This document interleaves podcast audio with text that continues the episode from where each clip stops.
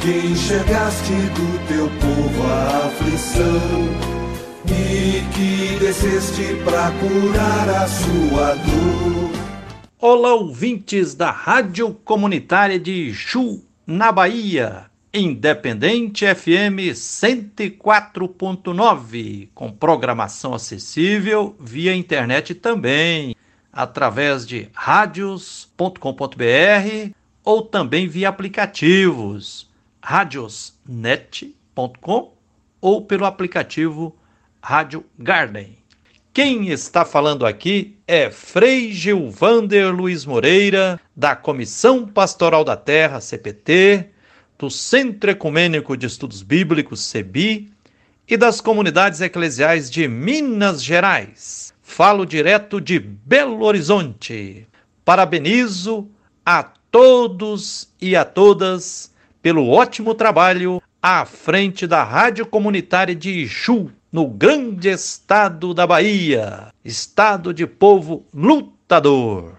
Eliane Brum, uma das melhores jornalistas do Brasil, no artigo que tem como título O vírus somos nós ou uma parte de nós? Alerta.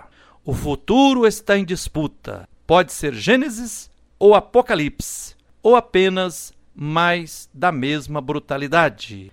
Eliane Brun aponta o rumo, dizendo: a pandemia de coronavírus revelou que somos capazes de fazer mudanças radicais em tempo recorde. A aproximação social com isolamento físico pode nos ensinar que dependemos uns dos outros e por isso precisamos nos unir em torno de um comum global que proteja a única casa comum que temos, o nosso planeta Terra. O vírus, também um habitante deste planeta, nos lembrou de algo que tínhamos esquecido. Os outros existem e merecem ser respeitados e amados. Na Bíblia, os profetas e as profetisas sabem que a palavra profética conduz, às vezes, à conversão de alguns poucos, mas na maioria das vezes leva ao endurecimento de muitos em primeiro momento. Os oráculos de condenação no futuro, pronunciados com absoluta segurança, refletem a consciência dos profetas e das profetisas de que a advertência seria inútil. Essa consciência dos profetas e profetisas se apresenta de modo muito claro por meio do profeta Isaías, no capítulo 6, versículos de 9 a 11, onde diz o seguinte: Então disse ele: Vai e dize a este povo: Ouvis de fato e não entendeis, e vedes em verdade, mas não percebeis engorda o coração deste povo e faze-lhe pesados os ouvidos e fecha-lhes os olhos para que ele não veja com os seus olhos e não ouça com os seus ouvidos, nem entenda com o seu coração, nem se converta e seja sarado. Então disse eu: Até quando, Senhor? E respondeu: Até que sejam desoladas as cidades e fiquem sem habitantes, e as casas sem moradores, e a terra seja de todo assolada. Oxalá o povo e as autoridades ouçam o quanto antes o jeito sábio e necessário de lidarmos com a pandemia do coronavírus no Brasil antes que seja tarde. Se a quarentena for levada a sério, a pandemia do coronavírus nos trará dores de parto e não estertor de morte. Vivamos com serenidade, paz interior, amor no coração e esperança no olhar. Essa noite escura da humanidade transformando, conforme propõe Carlos Rodrigues Brandão, transformando quarentena em recolhimento, transformando não sair de casa em voar com a imaginação e o sentimento, transformando isolamento em reencontro, transformando não abraçar em comungar transformando medo do contágio em desejo de contato e assim por diante. E que tal darmos asas à criatividade que tem sido partilhada e socializada gratuitamente pelas redes virtuais por meio de poesias, vídeos instrutivos, ironia que nos faz sorrir, reflexões humanizadoras, denúncias da necropolítica e etc.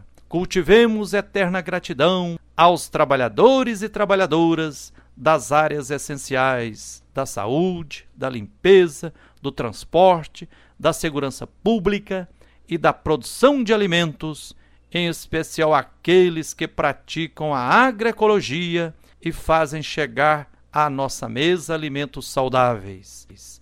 Porém, repudiemos o despresidente do Brasil por decretar que cultos e celebrações religiosas e também atividades de mineração são serviços essenciais.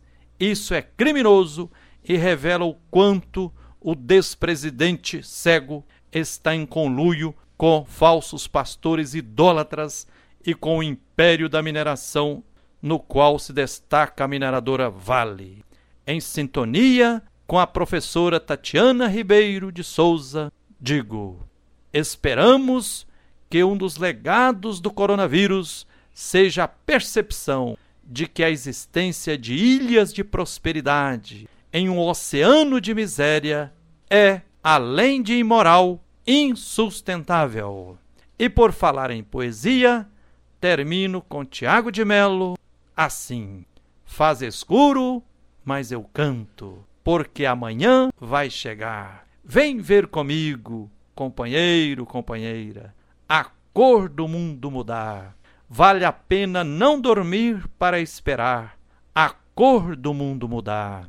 Já é madrugada, vem o sol, quero alegria, que é para esquecer o que eu sofria. Quem sofre fica acordado, defendendo o coração. Vamos juntos, multidão, trabalhar pela alegria. Amanhã é um novo dia. Sim, é noite escura, mas no meio de noite escura pode brilhar uma luz que nos humaniza e poderá impedir o extermínio da humanidade do planeta Terra, nossa única casa comum. Enfim, ficarmos em casa, em quarentena, com alegria no coração, com esperança e com amor, é medida necessária e ética para salvarmos vida. É isso aí, ouvintes da Rádio Comunitária de Ixu, na Bahia, Independente FM 104.9.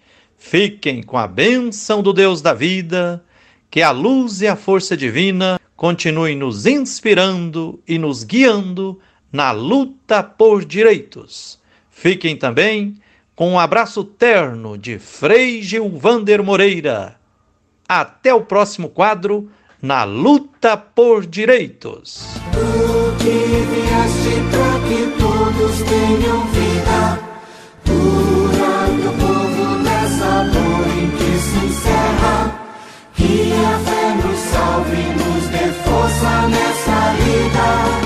e que a saúde se difunda sobre a terra.